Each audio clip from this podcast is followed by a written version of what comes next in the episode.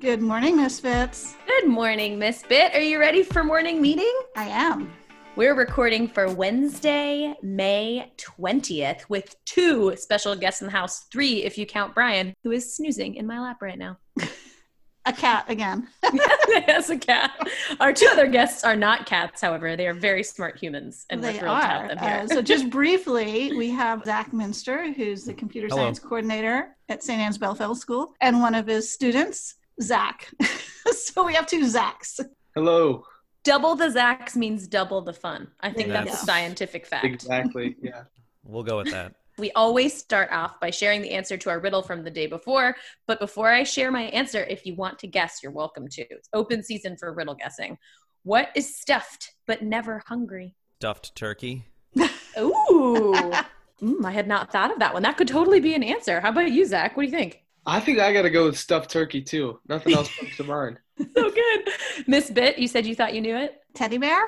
I was thinking teddy bear. That's what I saw, but I think stuffed turkey totally worked. Wow, we're getting we're getting very creative these last few days. Oh, I get like the tiniest little bit of happiness when we find an alternative answer to a riddle.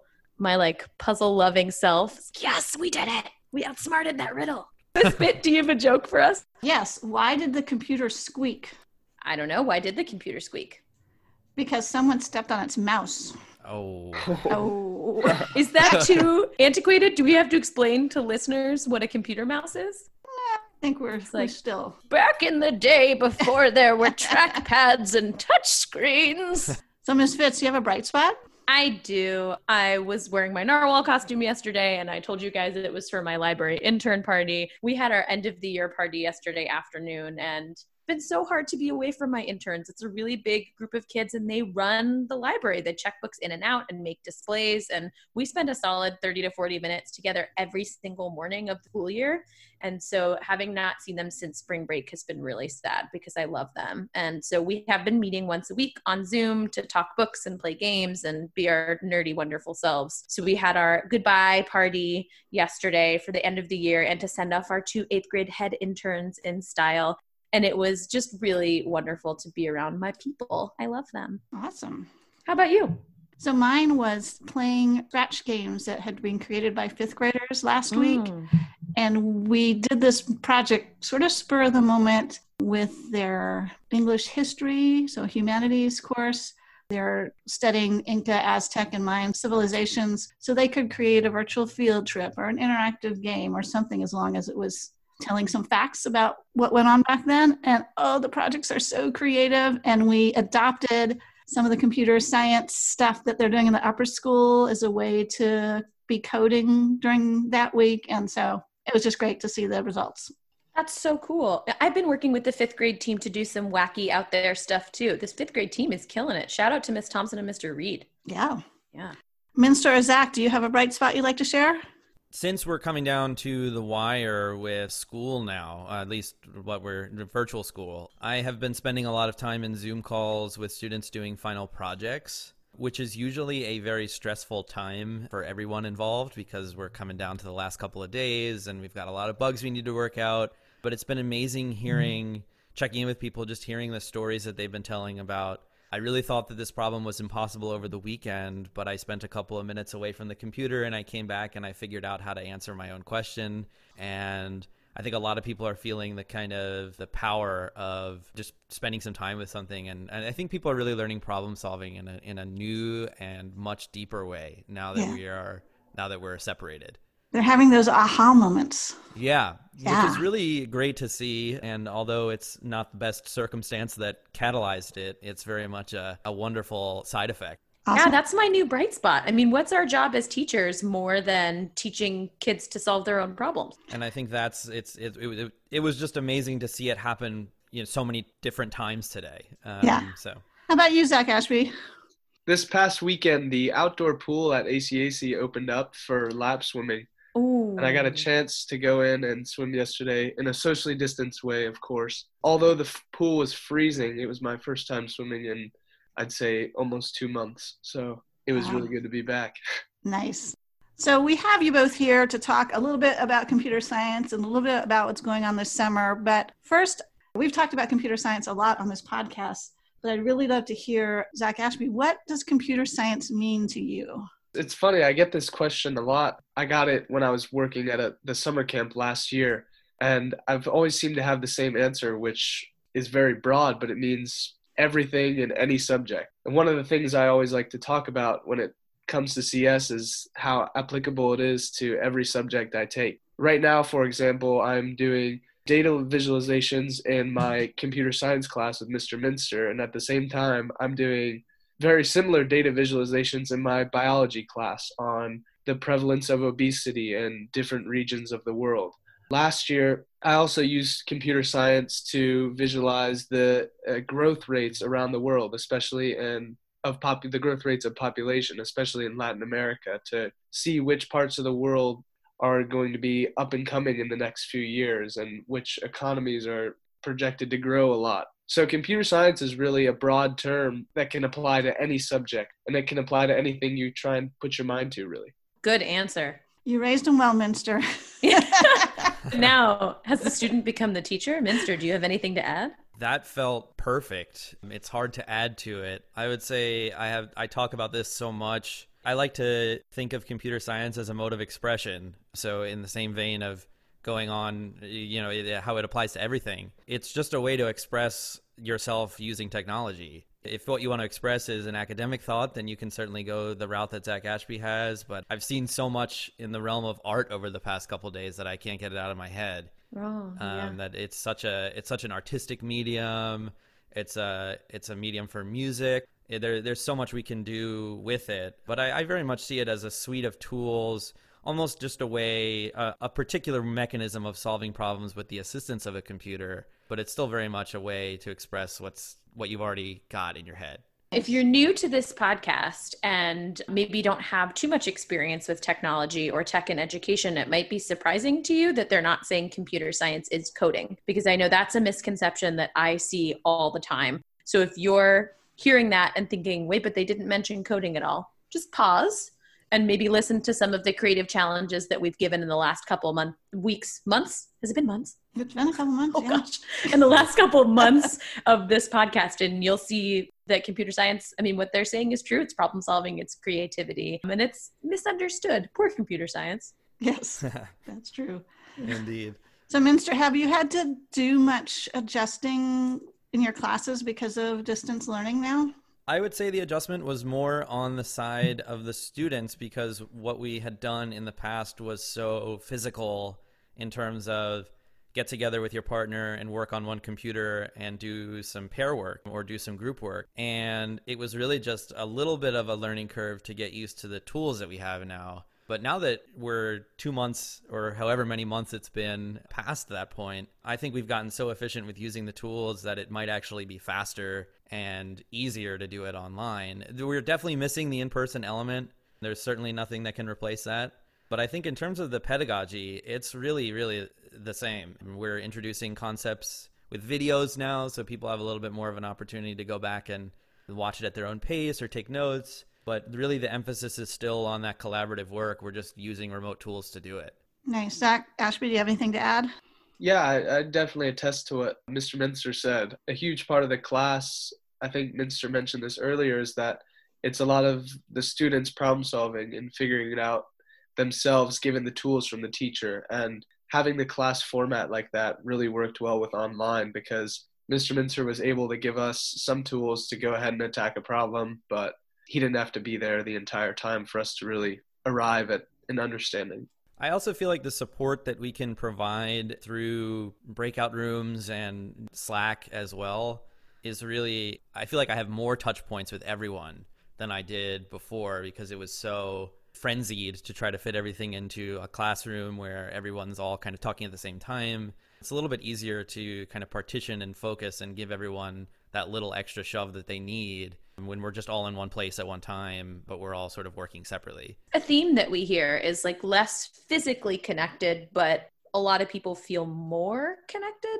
just in touch and seeing family more and talking to friends more and reaching out to teachers more. It seems like as one point of connection has gone away, the others have really increased to fill its space. Absolutely. So we have some big plans this summer for Summer Spark. Can you tell, give people a little bit of idea what kind of things that we're thinking about? So Summer Spark is going to be pretty tremendous. Good word. Uh, I think. I think. Yeah, I think tremendous is a, is is the word of the day. So we've got it. It's going to be online, which is uh, definitely a change for us. But we are going to have the same sort of general setup of three different thematic weeks around creating art with code, creating our own games with game design, doing some web design work, and really bringing ourselves online. So, kind of embracing where we're at right now. The structure is going to be very customizable to the participants, to the campers. We're actually planning right now, and I think Zach can tell us a little bit more about this, but we're planning to leverage a lot of the experience that our students have had to have them prepare the things that were the most impactful for them in lesson form and deliver those over the summer we're talking about how we can gamify everything and really make it like a, a, rich kind of keeping it under the general theme of it's summer, not school. So we're not going to be sitting in Zoom calls, but we're going to really be actively engaging with, there'll be Zoom calls, but we're going to be actively engaging with, with each other in the context of doing work that is really personally meaningful for us and exploring kind of what our, what our limits are and pushing past them what we're working on right now is trying to get as much student involvement as we can because although we love you guys, sometimes students can be a little bit more fun than teachers. I want to, I don't believe it. I refuse. right now, we're trying to get as many students as possible to help create lessons for the students, as well as be a mentor for the students and start building outreach to get as many kids involved as possible. So we want as as much student involvement as we possibly can because I think that makes a great program. Yeah, I think from last year's Summer Spark that had more student involvement than we've ever had and it was an amazing experience and so yeah, we're super happy and grateful that students want to be a part of this and are really taking the lead and helping us define what it even is.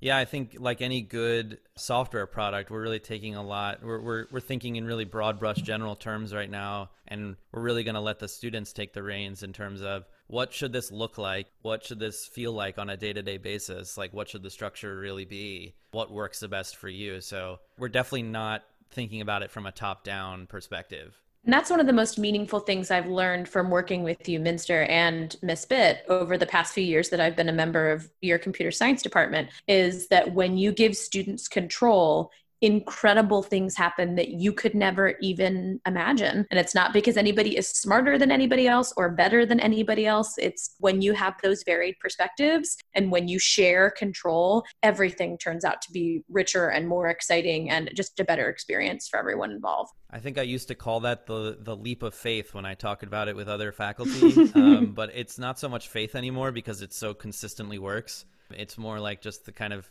typical leap for us now i think is just involving the students in everything that we do. It's their program so it really the programming will come from them. Yes we have a bunch of students at STAB who are really passionate about computer science and all different applications of computer science. And along with loving computer science itself, everybody loves helping others through the process of problem solving. We have tons and tons of TAs who help students, as well as tons and tons of kids who are taking the class. So I think we really have a great group of students who are going to help this program be great.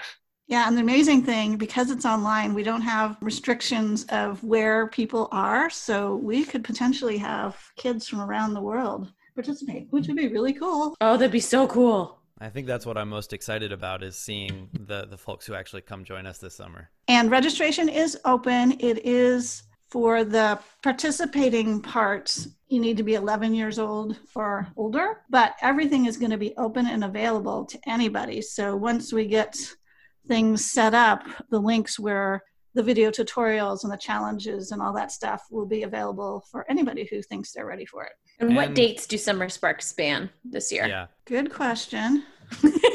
um, Going to the website now, which is amazing because one of our former students designed the graphics for it. Ah, I'm going to check it out right now. So, web design is July 6th through 10th. Art of Code is July 20th through 25th, and game design is July 27th through 31st. What's the website for that? Oh, yes, it's summerspark.stab.org.